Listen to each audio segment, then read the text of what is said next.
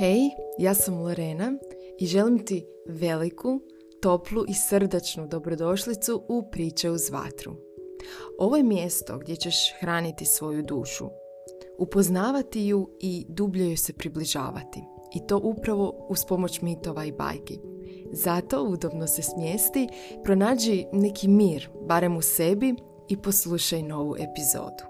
Hello! Evo nas u novoj epizodi Priče uz vatru i danas ti pričam priču o slavenskom bogu Velesu. Prošlog puta sam pričala o Perunu, a gdje je Perun, tu je naravno i Veles i uskoro će ti biti jasno zašto. Ne samo da ću ti ispričati priču o njemu, nego ćemo opet zaviriti i u njegovu arhetipsku pozadinu, baš kao što sam to i učinila sa Perunom, ali i sa slavenskim božicama Marom, Moranom i Božicom Mokoš. Zato se udobno smijesti i kreće jedna nova priča koja te odvodi u svijet slavenskog mita. Veles je bio ljuti neprijatelj, bog suprotnik boga Peruna, ali nije bio onaj loš i zločest bog, nego jednostavno je bio kao druga strana iste kovanice gdje s jedne strane imamo Peruna, a sa druge Velesa. Naime, stari Slaveni nisu doživljavali svijet i podjelu, nisu radili zapravo podjelu na dobro i loše. Vidjeli su i kako dualnosti poput gore, dolje, dan, noć, e, red i kaos, ali ništa od toga dvoje nije bilo dobro niti loše, nego jednostavno tvorilo je jednu savršenu cjelinu, jednu sinergiju između dva polariteta. I upravo je Veles druga strana polariteta one energije reda o kojoj smo pričali kada smo se zapravo dotaknuli boga gromovnika, odnosno samog Peruna. Idemo danas vidjeti tko je bio naš Veles. Ako ponovno zamislimo veliko slavensko stablo svijeta u obliku recimo hrasta, ali može i bora, onda ćemo smjestiti Velesa u samo dno, u korijen tog velikog stabla svijeta. I kao što je Perun stolovao gore i imao je svoje gnjezdo e, na vrhu tog stabla svijeta, Velesovo mjesto je bilo dolje u samom korijenu i on je zapravo bio čuvar podzemlja i gospodar svijeta koji se nazivao Irej ili u nekim slavenskim predama Nav.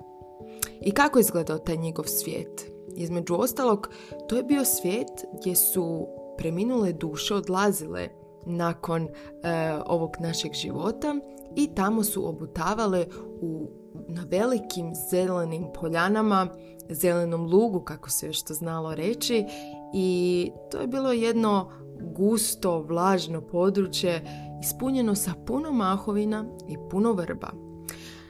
Bilo je toliko toplo i čak se nazivalo da je to bio svijet vječnog proljeća, da ptice selice, a pogotovo lastavice, su za vrijeme zime nisu odlazile u neke južne krajeve, nego su upravo odlazile u Velesovo podzemlje koje je zapravo bilo jedno jako ugodno i lijepo mjesto.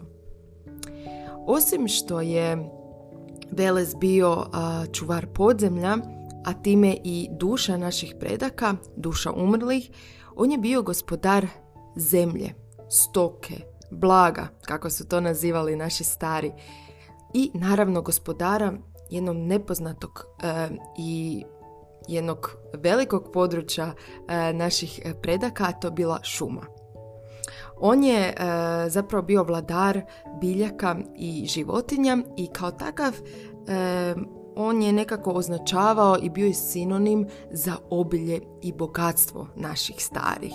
On je isto tako mora, mogao davati i oduzimati to blago i time je imao veliku moć nad našim ljudskim životom.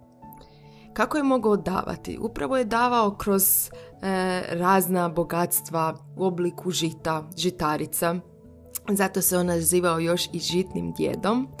A s druge strane mogu je oduzimati ili kazniti ako bi se naši stari loše ponašali prema prirodi upravo u obliku bolesti.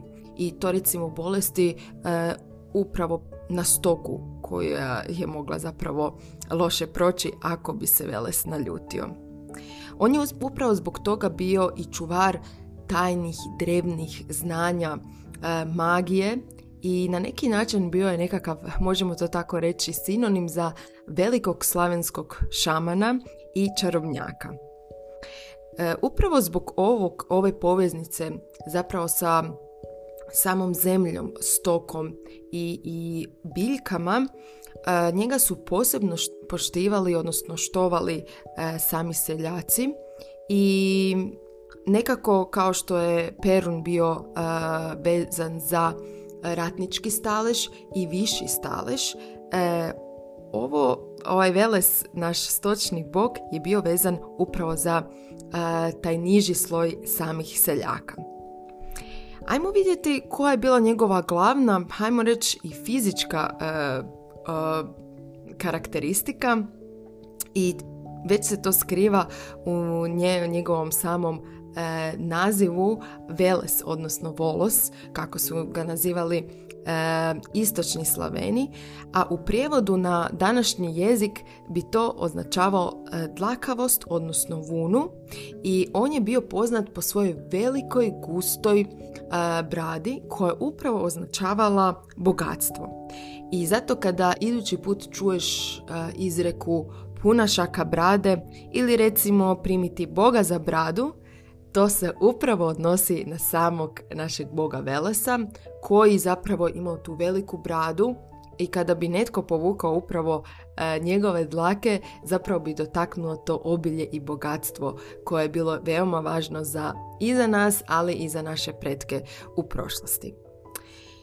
Kako se e, bog Veles e, volio pretvarati u neke druge životinje i koje su to bile životinje? Najčešće je to bila zmija ili zmaj i često zapravo se on pretvarao upravo u tu zmiju koja je ležala u crnoj gustoj vuni u uh, onom korijenu stabla svijeta od kojem sam ti već pričala. Tako da to je jedna od njegovih, ajmo reći, verzija kako se može pretvoriti u životinsku, u jednu od životinja, ali tu je definitivno bio i njegov omiljeni oblik medvjeda, pošto medvjed je zapravo kralj šuma, ali srećemo ga i kao vuka ili kao crnog pjetla. Ono što je zapravo na neki način njegova glavna osobina, možemo to tako reći, je bila ta jedna mističnost, spontanost. Nije bio nešto posebno uredan bog, e, bio je jako slobodnog duha i na neki način veliki hedonist. I baš zbog toga je predstavljao, odnosno personificirao energiju uništenja, kaosa i nereda i upravo je tu dolazimo do te esencije suprotnosti u odnosu na boga Peruna koji je predstavljao red i e, plan i strategiju. Tako da zapravo kaos i red i u toj nekakvoj sinergiji čine, pa ja bih rekla čak i život. I stalna ta ciklična izmjena jedne pa druge energije zapravo stvara nam, ja bih rekla, svaku novu odluku, svaku novu životnu promjenu i Veles je upravo taj koji voli mm, nas e, izbiti iz zona ugode.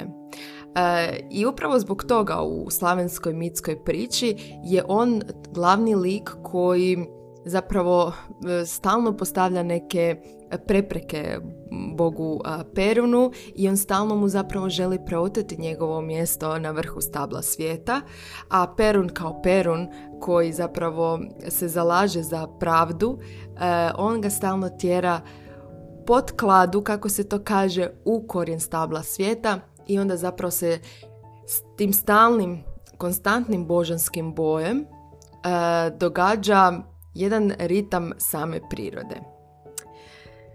Um, to bi bila priča o slavenskom bogu Velesu, a idemo sada vidjeti kako izgleda jedan modern Veles. I ne samo modern Veles kao muškarac, nego kao i energija koja se zapravo nalazi i u nama ženama. Modernog ćeš Velesa prepoznati po njegovom snažnom buntovničkom ponašanju I on je u svojoj duši veliki pobunjenik protiv ustaljenog načina razmišljanja, normi i pravila.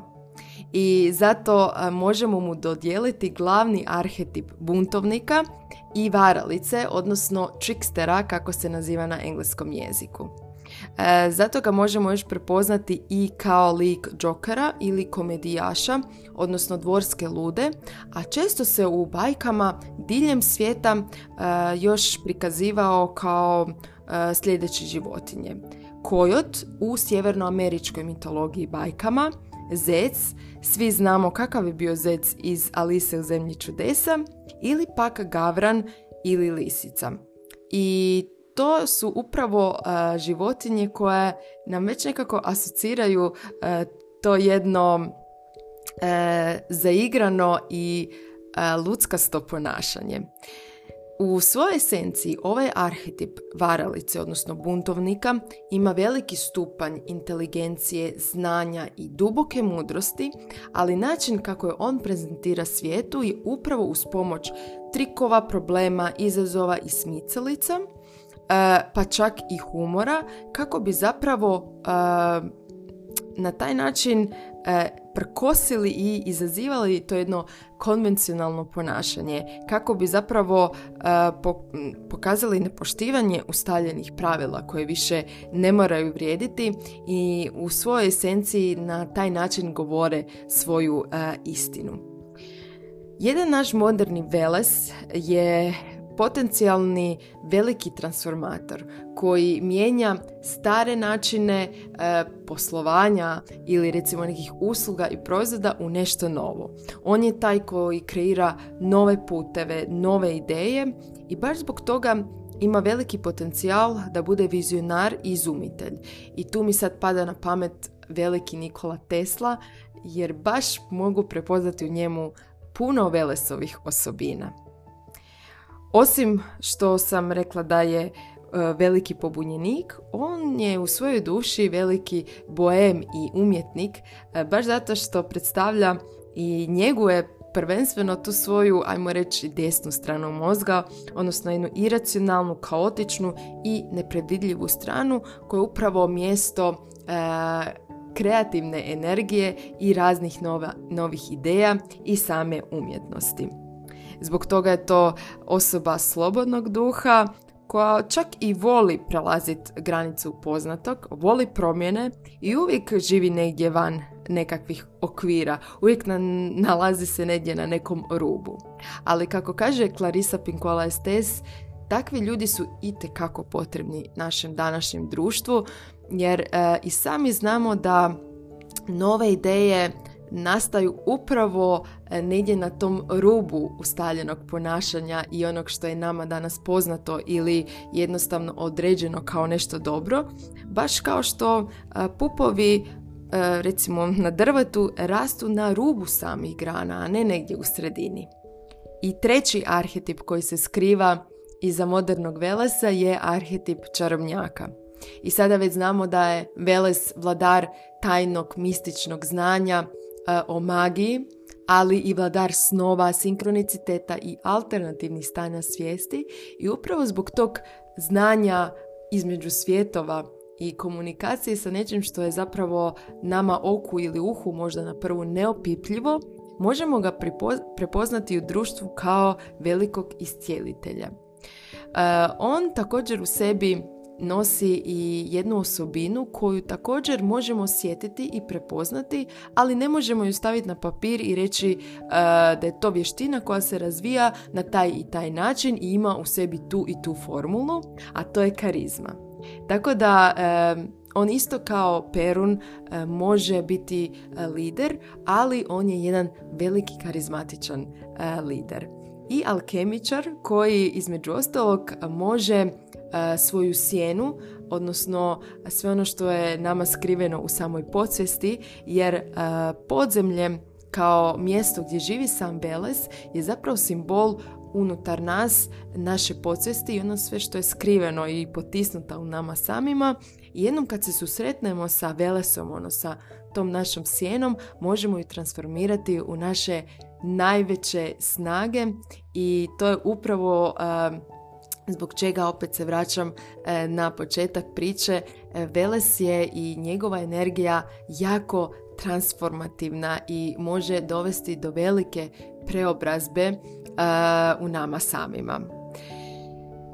Uh, baš mi je drag taj Veles, moram ti priznati i nekako se on u meni probudio zapravo jako nedavno. Mislim, to kad kažem nedavno, mislim na nekih možda zadnjih godinu i pol, kada nekako sam se jednostavno prepustila toj kreativnoj energiji i baš sam to nekako primijetila od kada sam počela uh, kreirati sadržaj uh, prvenstveno na Instagramu za Once Upon a Time in Croatia, sve je nekako baš išlo u tom jednom uh, perunovom redu, imala sam određene rubrike, točno se znalo kojim danom ide koja rubrika i kada ovako scrollaš po starim objavama točno možeš vidjeti kako je sve išlo jedno za drugim.